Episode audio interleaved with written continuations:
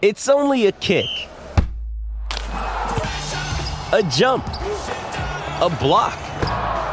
It's only a serve. It's only a tackle, a run. It's only for the fans. After all, it's only pressure. You got this. Adidas. With threats to our nation waiting around every corner, adaptability is more important than ever. When conditions change without notice, quick strategic thinking is crucial, and with obstacles consistently impending, determination is essential in overcoming them. It's this willingness, decisiveness, and resilience that sets Marines apart. With our fighting spirit, we don't just fight battles, we win them. Marines are the constant our nation counts on to fight the unknown, and through adaptable problem-solving, we do just that. Learn more at Marines.com. This episode is brought to you by Shopify. Whether you're selling a little or a lot, Shopify helps you do your thing, however you cha-ching. From the launch your online shop stage, all the way to the we just hit 1 million orders stage. No matter what stage you're in, Shopify's there to help you grow. Sign up for a $1 per month trial period at shopify.com/special offer, all lowercase. That's shopify.com/special offer. You're listening to the Cricket Podcast.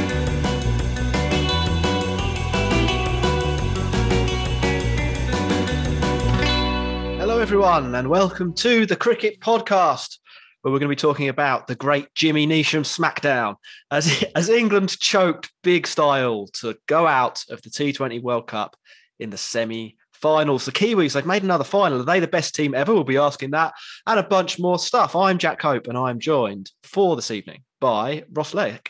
Ross Legg. That's right. I'm sporting the Jimmy Neesham tash, so I win on both counts really. I'm all right. I'm a little bit disappointed, but it was a pretty abject performance from England. So I'm looking forward to kind of eviscerating it, if I'm perfectly honest. Yeah, you know, I mean, the other positive, Ross, is that we literally said this is how New Zealand could win the match on our show on Monday night, and so at least we're partly right. It's at least partly a good thing for us. Yeah. And there'll be a bunch of people who sort of hate watching us right now for tears. Look, a ditcher in the chat already. Ross leg emoji. So Jimmy Neesham is overrated. Oh, Ross Leg. That's what it is. Yeah, sorry. Yeah. Ross Leg emoji. What are the messages for our listeners, for our viewers, etc.? We're sponsored by Woodstock Cricket. You'd code TCP25 for 25% off. If you're watching this video, like it, subscribe to our channel, because one, you can bathe the glory of England losing. And then two, you'll see our content tomorrow when Pakistan beat Australia. So that'd be great. You should also follow us at The Cricket Pod on Twitter and Instagram. And follow us on Patreon, where you can get all the IPL data, which is continuously improved by Max and the data team that sit behind TCP. And you can enjoy all of that and be a budding analyst like our good friend Dan Weston. Well, he's like a bit more than a budding analyst, isn't he? He's like a celebrity analyst. Yeah, the best way you're budding to be, aren't you? You're budding to be Dan Weston. Flower into the great man. He'll be on tomorrow, won't he, Dan? He will be. Yep, Dan and I will be on the show tomorrow. I will try and get Max to do some graphics, because my name again is Ross Legg and it's Max Rowe Brown on the graphics. But, you know, that's just poor quality right now. Right. Ross, let's talk about this cricket match. Do you want to do a really brief summary in case anybody's like just tuning into this instead of watching the last 3 hours? Yeah. Well, the toss happened. New Zealand won it, and unsurprisingly, they chose to chase, and then the game was over. Yes. Oh, no, yeah. There's more that happened. Let's do 25 minutes on the toss. Yeah. Let's just do a deep dive on why it's unfair that England are out because of the toss. Go on. No, I generally thought the approach was... I thought New Zealand got it right. The ball was moving around more than it did, but that happened for both teams. I thought England kind of got a little bit overwhelmed at the enormity of the task, actually. And I think New Zealand did really well to kind of stifle There were some interesting innings. I think bad innings might be a bit too far, but there were some interesting innings from England, and there just wasn't that intent to hit the ball for six. We only hit, I think, 3 or 4 sixes in the whole innings. Didn't find the boundary enough, and I still think 166 was an okay target that we set. However, it looked like a good batting pitch. And the New Zealand lineup, they're kind of geared for that kind of 150, 160 range. And yeah, kind of told, right? They didn't. England, it kind of ebbed and flowed up until the point where Devin Conway started getting going. But Daryl Mitchell, just kind of little hermit, like a little hermit in his shell, kind of just continuing through the innings, just like bobbing along.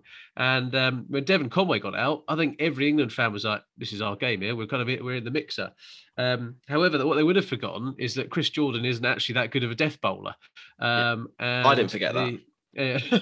And the wheels on the Chris Jordan clown car for the death over drive that he had to go and do well and truly fell off. I think he went for probably about 57 in his over.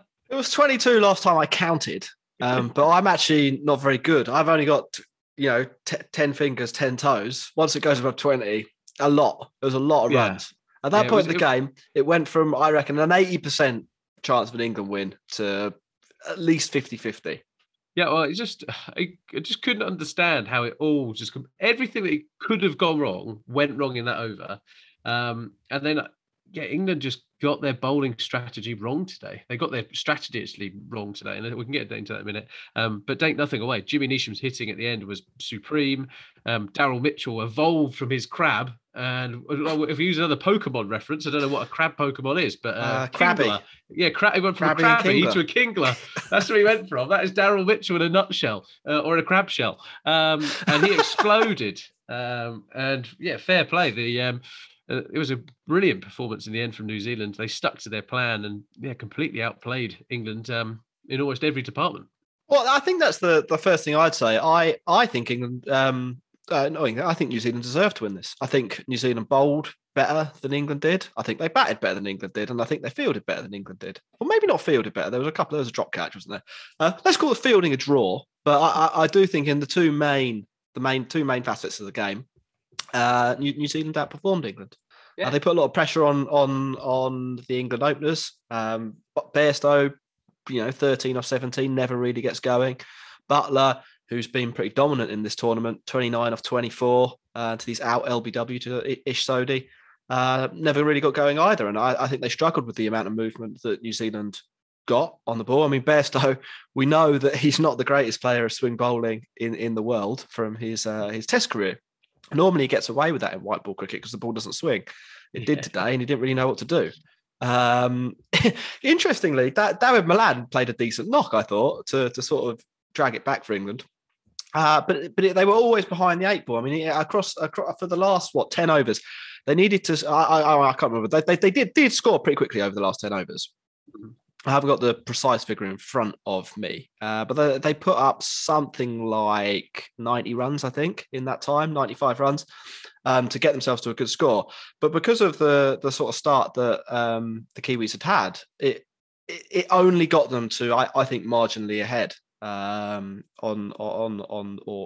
marginally above par, and for that England batting side, that's if you can keep them below, par for everyone else, that's pretty good because then you get to face England's bowlers and they're a feast. I thought it was a real like the fact that they got 166, which regardless if it's par or not, they had 6 wickets left. They could have gone for it more. That was the issue for me. Like if you're going to go down swinging hard. And I just they left boundaries out there. I don't like we watched. I don't like it when the commentators are just like, oh, they're running good singles and turning ones into twos kind of thing. But England didn't actually do the basics. I thought the basics we got wrong today. But we normally start at the top, Jack. So should we start with England's batting? We can. I just want to read this out from the Super Chat before we do. Arian has pointed out twice to us that 167 is the highest total ever chased down in Abu Dhabi. That must be just in international cricket, I think. So it's probably a reasonably small sample size, but that does give you an indication of how well New Zealand had to do with the bat to get up to the score, even if I think that actually was a slightly friendlier batting surface than we might have seen at other occasions. So we'll do the first innings. What stood out to you? I'll throw that over to you first.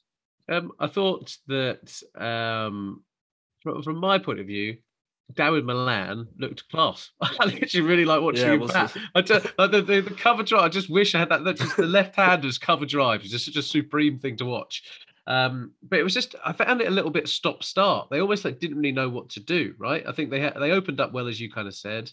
I think England, after losing Jason Roy, may well have taken actually 40 for one after the end of the power play, if you were to kind of say, right, where should we be at? But we just didn't really capitalise on that position. And when you've made the selection choice of bringing in another batsman instead of a bowler, you have to go hell for leather. We just didn't do that, right? I didn't mind Bairstow opening up. I think Bairstow's probably the right choice. But if you're going to bring Sam Billings in, you've got to go for it and make sure that you've got it left. And I just kind of think you would have been better off with the strategy they employed batting, bringing in the extra bowler like David Willey. But I think that... I don't know about that. So I disagree. I think they played the right 11. I think they were just a bit slow to get going, bearing in mind the resources they had. I don't think... it's not like... To be honest, it's not like anyone really batted that badly here. But I don't think Moeen Ali's innings, for example, was a great innings today. I think, you know, somewhat with the benefit of hindsight, obviously, because we've just seen what we've seen. But it probably was easier to go hard on that pitch than he made it look, particularly for his first 20 or so balls. And when he got going, he did all right, and he managed to recover his strike rate up to something sort of decent.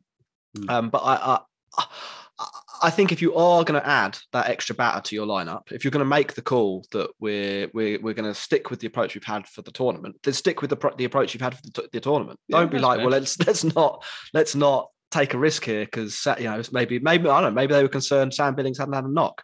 They thought the pitch was way harder than it was. I mean, I heard Nasser Hussain said that he spoke with Livingstone at the halfway point and asked Livingstone what he thought of the pitch, and Livingstone said it was two-paced, not very good. I'm not sure Livingstone made a great call on the basis of what we've seen, to be honest. But yeah, I don't know. It's hard to go in too hard on the England batters. It wasn't their greatest day out ever. I think you're right. They probably should have gone harder earlier. But I mean, it was Southee went at 6 and over, mate. I know the ball was swinging. But there is a bit like you can't let Tim Southee is a budget James Anderson bowling in T20, and he's come away from that game being just like, I've almost won the game for New Zealand. I think unbelievable. That's a bit harsh on Southee. I think Southee's got more white ball skills than Anderson. But yeah, I get your point. England will be disappointed that Tim Southee's walked away from that, bowled 3 power play overs and finishes with 24 for one. Like Bolt went round the park. They took Bolt apart. Bolt went at 10 and over, as always, against England. I think that's definitely an area that they missed out on. I thought in most of the other places they did okay. I mean, they scored reasonably well off Neesham. When New Zealand interestingly brought Glenn Phillips into the attack, and I thought this was really odd. They bowled a wicketkeeper with 30 career overs. To Moeen Ali and to David Malan. Now I know they're both left-handed, and I know Malan's like not that well regarded as a player of spin, but Glenn Phillips is like a wicketkeeper. Yeah, and he just got over the advertising hoardings as well. He busted his hand, and they were just like, "Your turn to bowl, mate." It was just, oh yeah, thanks, mate. Like he was lucky to go for 11. Like it was I saw you tweet kind of saying that this is when kind of matchups are a bit just like you've gone a bit too far here, guys. Yeah, I think that was odd. But they, England took him down. Santner only bowling 1 over is weird. I don't know what's going on there. But the more I think about this, I think 166, as you sort of said in the intro, it's okay. It's slightly, ever so slightly above par, I think. England, it's a score where you need to take wickets early if you're England because you're death bowling so bad, and we'll get to that in a minute. But it gives you a real chance of winning this match, doesn't it? And I don't know. I find it pretty hard to find someone that I should really nail here, Ross. Well, I just think the intent goes there. I think in these kind of games, like. If Dan Weston was on, he'd be talking around the 6 count, right? New Zealand won the 6 count in this game. I know it's kind of a bigger area, but actually there was there was a couple of instances. So Bairstow let a bouncer go past him. Moeen Ali let a bouncer go past him. Both of those, every single time, pretty much the New Zealand guys were going after it. And there's just small little things like that that kind of make a big difference in a game. I think from a batting point of view, that ability to get it over the rope and find the boundary just was a little bit, it just wasn't there. But as you said, 166 is not a bad total in this World Cup, is it, when you're batting first? So it made it for a competitive game. And unfortunately, England probably would have got home if it wasn't for the bowling strategy that they employed. Yeah, well, I do think that I think 166 is like the almost the perfect score, to be honest. It gave, if you want England to win, it gives England a pretty good chance of winning, but it doesn't mean that the game is completely not worth watching. It's gonna be able to, you know, to and throw back and forth as we saw. Kiwi bowlers, we should spend some time on them. I mean, Tim Southee 24 for 1 off well bowled, 6. Mate. He has bowled. That's pretty good. That's really good stuff. It's like that's not just good. That is really good against this England lineup. Bowling in the power play, he put it in the right areas. Was moving the ball. Crickviz says it was the most it moved this tournament as well. So they managed to do something that other teams hadn't. And I was really impressed with Adam Milne as well. I mean, we've talked about Milne a few times on this show. Sometimes we've talked about his potential more than his actual performances, I think. And a couple of times we've been excited to see him. I think he got pumped, didn't he, from Mumbai Indians in one game. But he uses variations really well, I thought, today. And did a pretty good job of bottling England up, mainly in sort of middle overs. They didn't. I was under the impression they'd use him at the end. But he did the role we call the Plunkett role in England pretty effectively. 31 for 1 off 4. You'd have to hand it to him as well for a pretty good performance. So yeah, Kiwis did all right, England did all right, and then we get to the second innings, and it starts, doesn't it? This second innings. In fact, before it starts, if you're watching on the live stream, and there are quite a few people watching, give us a like, click subscribe. We're on the road to 10k subscribers. We want to spread the word. I've got a bad cold. What would make me feel better is the warmth of the love of our... That's what you want. Our listening audience. Second innings. It gets off to a great start for England. Guptill gone for 4. Third ball of the innings. Caught Moeen Ali at kind of mid-on. It was a weird dismissal. Woakes picking up the wicket. And then soon after that, Kane Williamson picked up by Woakes as well, trying to scoop and getting caught at fine leg in weird circumstances. At that point, England were rolling, weren't they? Yeah, I thought the ball was moving around. They settled into the groove. Like Jordan was moving it like this much. It was just this was great. And then for some reason, and I'm still trying to figure out to this moment, Adil Rashid came on for the fifth over. I found it terribly weird that I was just like, why? In this situation where you just throttled the top order, they're going to have to try and hit out in the middle overs. Why don't you just try and get another over that goes for like 4 runs? I just didn't really understand it. And then Wood came on for the 6th over, right? And I just was a little bit just like, where was the logic there? Moeen Ali even has been bowling through the power play the whole time. Conway's in, he's a left-hander. Yes, he's good against spin bowling. But again, Moeen has dealt with that pressure really well this tournament, and has been probably one of England's standout bowlers, and again, wasn't used today. Yeah, that was weird, wasn't it? Somebody put up the stats in the chat a while ago. I think his economy across this tournament has been 5.5. It's really interesting that you'd opt against using a bowler who has been so economical, but also quite threatening. I think he's picked up 6 or 7 wickets across the tournament. Where would you have used him, and who would you have used him instead? So obviously England, they only go with 5 bowlers. Which one of them got too many overs? So I really don't like when Chris Woakes bowls outside of the power play. I just don't think he's got. His main asset is swinging the ball. The white ball, especially in the UAE, is not going to swing in the 16th over. All it's going to do is make the batsman swing hard and smash it to the boundary, as we saw. Yeah, the batter will swing. The batter will swing. So I think I would have just bowled him that, even if he comes away with bowling 1 over, like 1 over that goes for 5. Is, especially in that fifth over in the power play, is gold dust in this game, right? So I think I would have bowled him there. I think Rashid in general was pretty poor today. Like Liam Livingstone was a far better bowler than Rashid was today, and Rashid's a senior bowler. So I think it would have been kind of just adapting to that. I think in terms of how they would have approached it, bowling to Conway is a challenge regardless of what bowler you are. But give it to, I would have bowled Moeen Ali there, I think. Yeah, I think that is a missed opportunity. Conway's a weird one because he actually has better stats when the ball's spinning away from him. So I think that's why they didn't want to do it. But sometimes it just gives you a little bit more tactical flexibility if you can get one or two overs out of somebody like Moeen when it comes to the crunch. Maybe it means you can move an over of Mark Wood to the death instead of Chris Woakes, which is probably a better option. Although I don't think either are great death bowlers, to be honest. Indeed. But it was a little bit inflexible. There was a big thing today. I don't know if you saw it, Ross, about how England use a supercomputer to decide. I did see the article. They've got a new shiny computer. They use a supercomputer to decide who will bowl, and that's what the numbers are that are being flashed up by what's his name? Numbers. Nathan Lemon. It backfired, didn't it? I think across this innings. So if we're going to analyse Morgan's choices today, Chris Woakes up front, 3 overs in the power play. That's as no brainer as bowling Deepak Chahar for 3 overs in the power play. You know that's.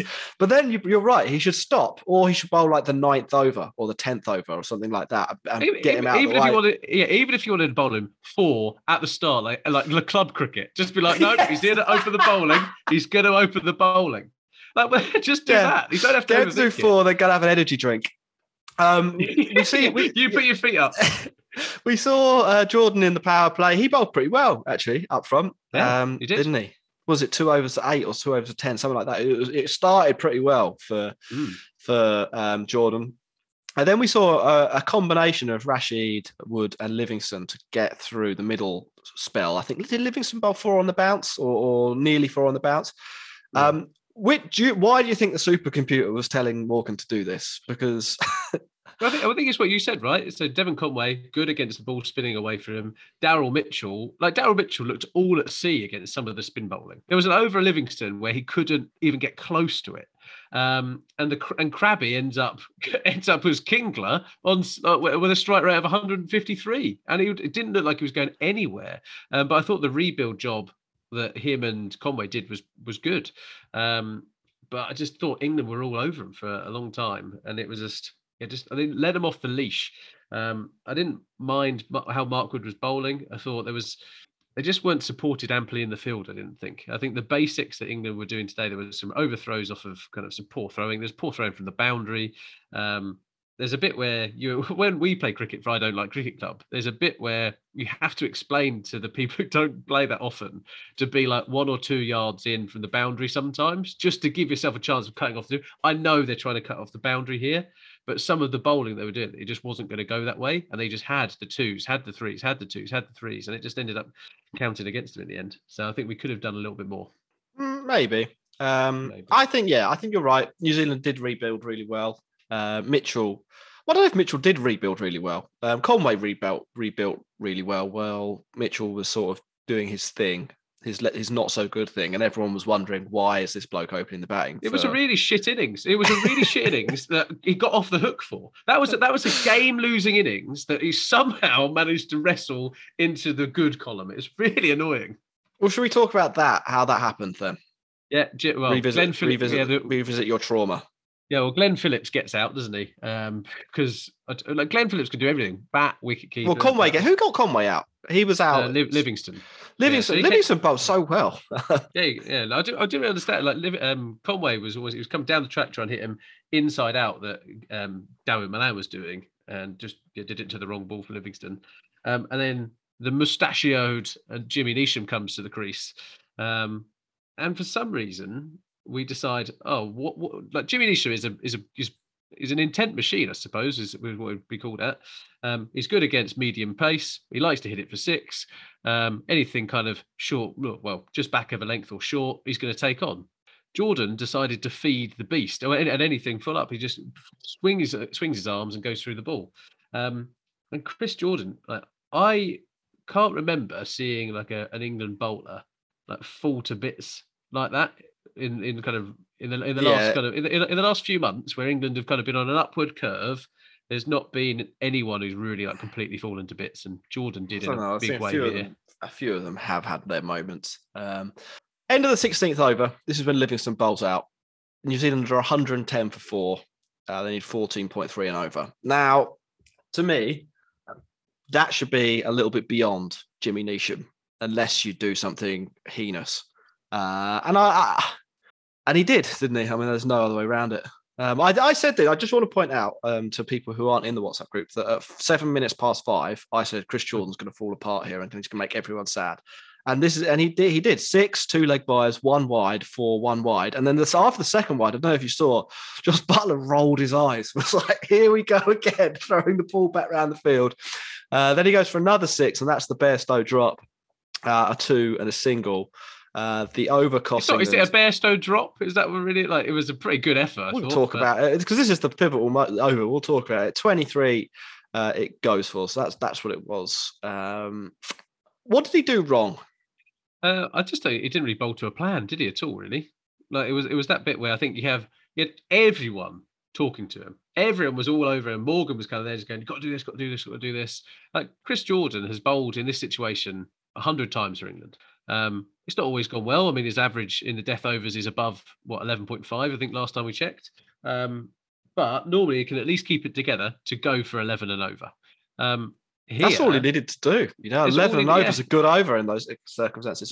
To be honest, if he'd gone for 15, you'd be like, not great, but all we need is somebody else to not go for 15.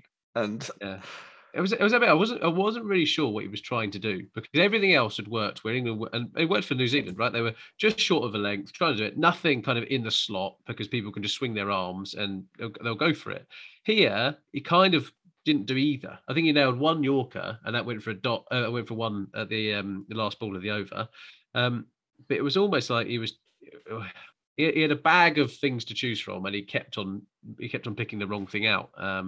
Yeah, I think it just comes down to a poor bit of execution for him, unfortunately. Yeah, it was like he was on the golf tee and his caddy asked, what club do you want? And he was like, putter.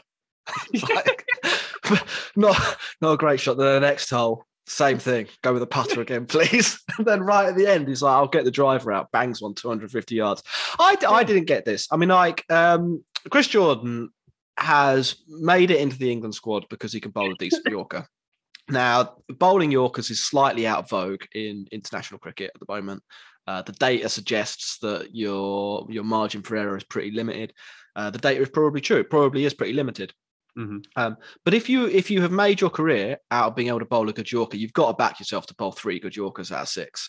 You know, like you have to. That has to be the thing you do.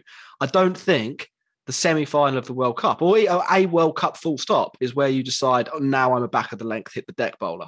Yeah, I'm going to bowl some slower balls at the back of my hand. That's what I think. That's what Joss Buttler's like. For fuck's sake! Like it's just like, just bowl, you bowl. All you do in nets is practice Yorkers. And here, yeah, you've gone off piste, mate. You've gone off piste. Well, this is the point, isn't it? I mean, like you have to. I think if you're Chris Jordan, live or die based on the skill that got you to where you are in your career at that point in time. And I know people will be like, the game's evolved, blah blah blah blah blah.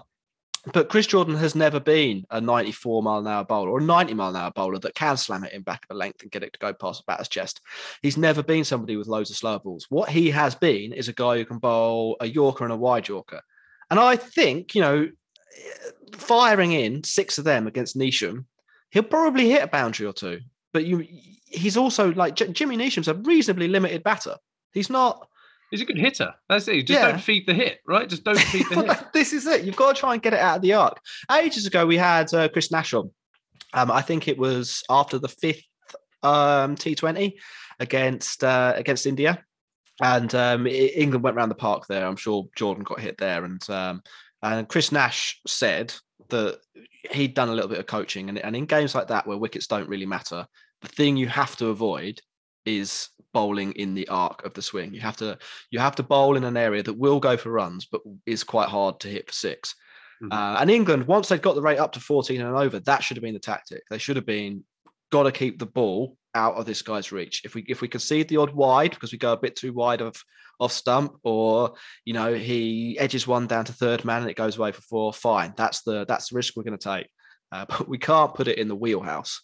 And instead, they were just like, "Now, wheelhouse, do it again." but this is also the bit I just didn't get why they bowled Jordan in that over as well. This was the piece of me. Like they had that they could have squeezed it a little bit more. If another two overs goes past, right, and they bowl Moeen Ali in that over, they bowl Rashid in that over, they go, right, go on, you try and hit it. You put pace on here. If we think it's a two-pace deck, we'll put our spinners on, or we'll make you come and hit it, and you can take the risk, Neesham. And they didn't do that. They fed this guy's strength, and unfortunately, it's just it cost England big time. Put all the pressure onto the back end of the death overs, and yeah, old Krabby could come out of his shell, couldn't he? So, well, yeah, from there, New Zealand still needed 11.3 and over for three overs. So England, 11.3 and over, how often do teams chase that with 6 wickets in hand? 60% of the time, 50% of the time.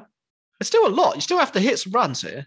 They throw the ball to Adil Rashid. We've talked about this earlier in the tournament as well, using Adil Rashid at weird times. This, to me, smacks of supercomputer, like not really, a supercomputer and user error. Yeah, you put shit into a system, you're still going to get shit out. It doesn't just go, here's a magic answer. We talked about this, and if you look at Adil Rashid's whole history of being a bowler, he actually has an okay record at the death, but that's largely because he's been playing for Yorkshire in the T20 blast against people who don't play leg spin that well. England are not renowned as a nation of people who produce great hitters of spin, particularly not in like Division 2 of the county blast or whatever.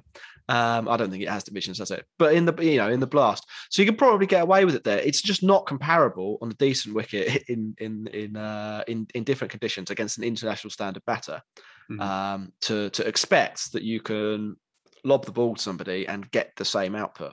We've seen it go wrong quite a few times in the last year. Was it Stark that took him down in the ODI way back at the end of last summer? Yeah. We saw him get hit around earlier in this tournament, and there's another occasion I can't remember it off the top of my head, but we saw him. It was only like a week ago that he got plastered bowling. Yeah, the 19th over. Weird decision, wasn't it? And a bit of a hide into nothing. I mean, Adil Rashid's a good bowler, but you're throwing in the ball when the other team know that all they have to do is hit sixes. The ball it's not really a pitch made for spin. It was quite true, or it didn't grip that much. It may well be true. And that's why I thought the flatter trajectory of Moeen Ali could have worked in their favour a little bit. You saw Liam Livingstone. Liam Livingstone pushed it through a little bit and was bowling out the front of his hand, and it was getting it just to kick off. Or like everybody in the IPL. Bowling just back of a length, not pushing it up there. Adil Rashid's actually quite a slow bowler. For him to be effective, he has to give it a bit more loop and put it in the batter's half, or the batter's area, if you like. And if you boil a game down to you've got six guys to try and hit 2 sixes and over, well, they're gonna hit some sixes, aren't they? It's sort of inevitable. He hasn't got another weapon. Yeah, I just think we had the opportunity to go in for the kill early on when we took the couple of quick wickets early on, and I just think we took the foot off the throat, so to speak. Well, they did, and they lost after Rashid's over. They managed actually. They got Neesham out, didn't they? At the end of that over, Owen Morgan managed to sort of catch it between his wrists. Yeah. Did you think that gave England any hope? It meant they needed 20 off 2 overs. Yeah, but then they had to bowl Chris Woakes, right? And look, Chris Woakes is a brilliant cricketer, but he's not a T20 death bowler. But who do England have on the bench, right? Like thinking of who could have come into that side, we kind of talked about Sam Billings. Sam Billings got a TFC today. I think he took a catch, didn't bat. If David Willie's in there, David Willie's not a death overs bowler. He opens up. Chris Jordan isn't the best death over as well. Tymal Mills and Jofra Archer are our two finishers, and our two finishers are out injured. So, and for those Delhi fans who can definitely prove that Tom Curran isn't the answer to death bowling. So England's resources in there are relatively limited, and they've kind of had to use what they've got.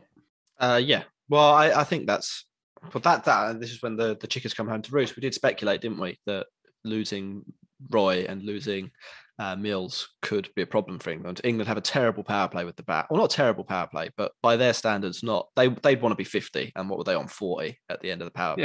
Yeah. There's no way Tim Southee comes out of that with because just Roy just doesn't care. He'll rock down the pitch to Southee and try and smash him. If he gets out, he gets out, right? But it would have put a bit more pressure on him.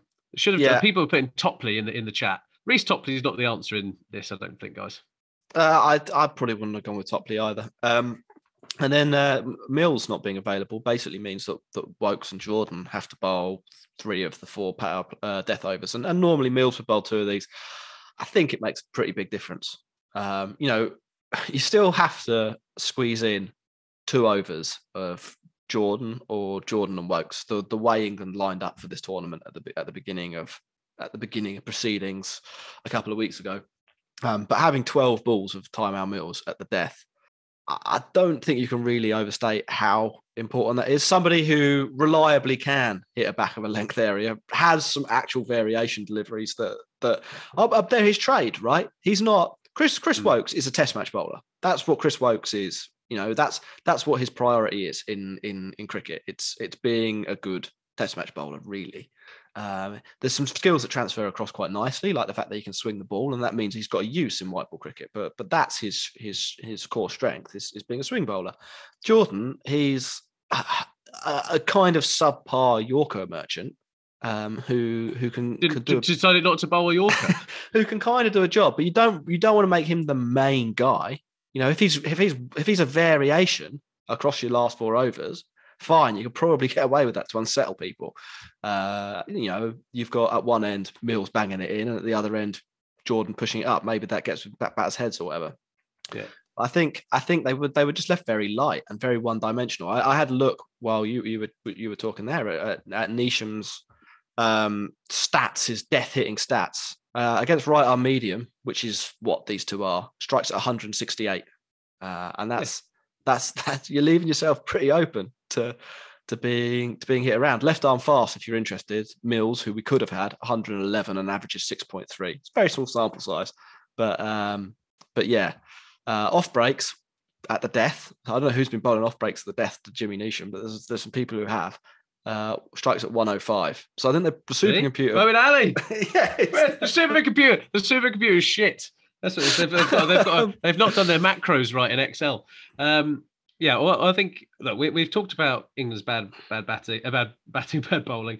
But yeah, fair play to Jimmy Neesham. Did exactly what was right. And we talk about these kind of innings all the time when we're following the IPL, right? Hitting 30 off of 10 balls, hitting 20 off of 10 balls is unbelievably effective.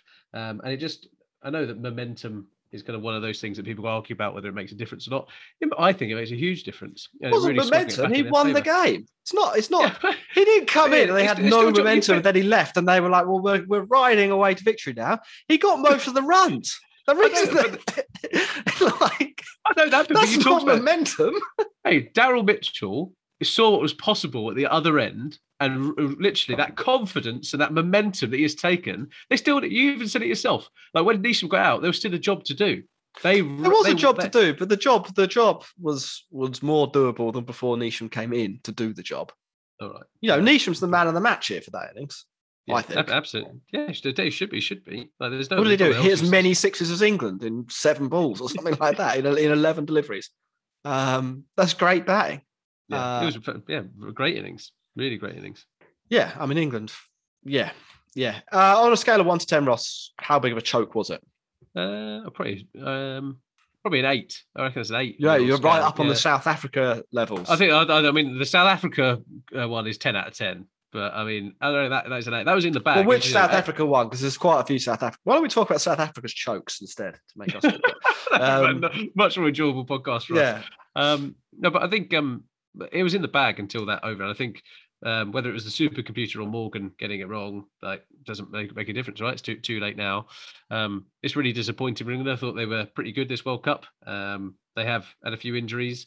Yes, they didn't win the toss and all that kind of stuff, but I don't think there's any excuse today. They got beaten by the better team who had a better strategy today to win this game, and England's was unfortunately a little bit confused. Yeah, it was pretty confused, wasn't it? Anything else that you want to talk about from this match before we do questions? Give us a super chat as well, or like us, all the things on Facebook. And if you're on Spotify or iTunes, hit subscribe. Leave us a review. We read some out on the last show. Carry on. Indeed. No, I just think New Zealand have got a good chance. I think New Zealand, we're going into this game, we said, had got a game plan, have built their team around it. I think their bowlers did exactly what their lineup wanted to do today.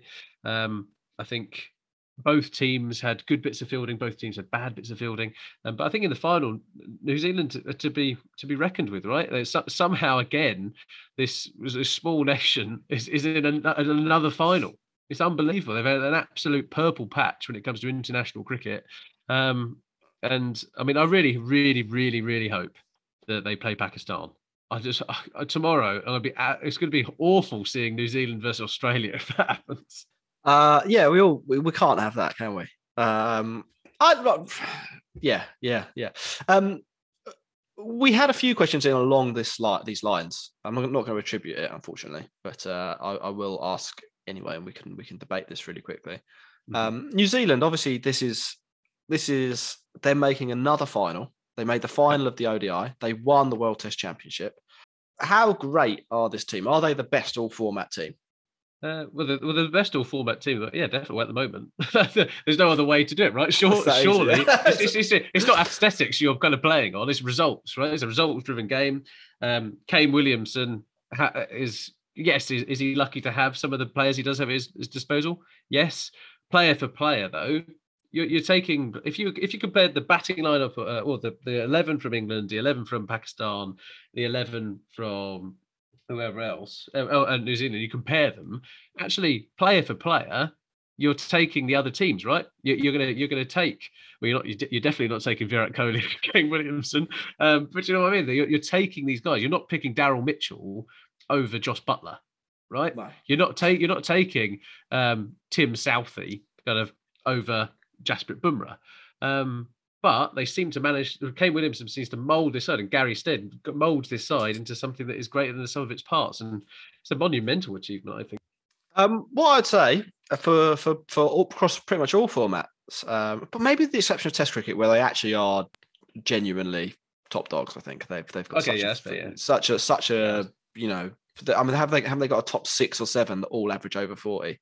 I was comparing T20 cricket, but yeah. But I think in Test cricket, they over the last cycle were up there with India as the best team, and they beat India in the final. And generally speaking, in Test matches, the best team wins, like more often than in a T20. So I'd say best Test team. That series in India is going to be really interesting to see what happens. I imagine India will win 2-0 because that's what happens in India. I actually don't think it really tells us that much about who's the best team, but. That's a debate for another time. I think in ODIs and T20 cricket though, you're exactly right. They are more than some of their parts, and I think the sort of reason for that is that they are able to cover each other's weaknesses so well, and because they do that, and because they actually don't really have a weak player or a weak bit of their game, they're able to like grind out consistent results. Now, did they play the most amazing cricket in this tournament? Probably not. They haven't had a win until today. Sorry, we should say today is a great win. Until in the group stage, they didn't have a win where you could really be like, "Wow, that was one of the all-time great performances." They rolled India because India batted like shit in the power play. They got beaten by Pakistan. They weren't great against Afghanistan. And they actually had some close games or close-ish games with the associate nations, but they don't. Because they have this really high base level of quality across the squad, like today was the worst we've ever seen them field, and they still fielded pretty well. Because they have this great base level of talent, they're always going to be competitive. And I think I don't think they're better than England, and I don't think they're better than India in white ball cricket. But you'll see they'll get results like this all the time against those teams because they don't have a weak player. And like you say, if we were going to draft an IPL side right now. Well, we're taking 6 England players probably before we go to a Kiwi, but we're not taking any of the England bowlers. Like we're taking the top 6 England batters, then all the New Zealanders, and then the England bowlers. And you see by not having that glaring weakness like England have in the bowling department, and particularly the death bowling department. They're able to remain competitive and win matches. Let's do this without a specialist wicketkeeper as well, right? They've literally got. They were just like, oh, we need potentially some matchup over some Glenn Phillips. He could keep. Tim Seifert's not good enough with the bat. Devin Conway, can you keep? Yeah, I'll give it a go because I want to do more than just got a field. Yeah. And then they've got to now to the final without a specialist wicketkeeper. And fair play. And Garish in the chat, thanks for the super chat, talking about being greatest overachievers in sporting terms. They do punch over their weight, but as everyone else is saying, they are not underachievers in this, and they are not underdogs, right? They need to be considered favourites. And Jackie, I think you're right. It just depends on how long this lineup can kind of stay together, right? Well, they managed to bring in some new guys in the last few years. You know, Phillips and Conway have come not from nowhere. I'm sure if you followed New Zealand cricket, you'd have heard of them. But they and Milne. Yeah. But the three, you know, they brought Milne in, Conway in, Phillips in. Well, look at that. I mean, look at that. They're pretty good players. Yeah, look at Milne's story this World Cup. Not even in, like you're a reserve. And then now he's bowling an unbelievably good semi-final three-stint over or four-stint over. So, yeah, and it's hard not to like him as well, which is the funniest bit. When they didn't take the... We didn't even talk about that, did we? When Daryl Mitchell ran into Adil Rashid and was like, no, we're not going to take the single there. Yeah, they didn't need it, did they? They were bossing it. But I don't think there's another team in the world. Genuinely, don't think there's another team in the world that with 18 balls to go, needing 10 and over, would just be like, "No, we'll give you a dot there." Yeah, I nobody does that. If you run into the non-striker and you're the bowler, it's just like, "Oh, bad luck. It's a run." Yeah, well, I'm liking in the chat. Aditya has put India rules world cricket, World Test Championship, New Zealand won. T20 final, New Zealand are there. Where are India? Nowhere to be seen. ODI final, England won. New Zealand did the thing. So it's just not true, I'm afraid. So New Zealand are the best team of all time. I think we've agreed. Best all-format team of our lifetimes. Best underachievers. I hope they go and win it. I think it would be a shame. Well, I was going to say a shame if this team didn't win anything, but they won the World Test Championship, didn't they? So they've won something. Yeah, I'm not too fussed if they win it or not. I think T20 cricket is great like that, right? It is a complete shootout, and this is when the two elite teams go up against each other, which they will be in the final. I really fucking hope it's not Australia, because that'd be an absolute travesty if they get through.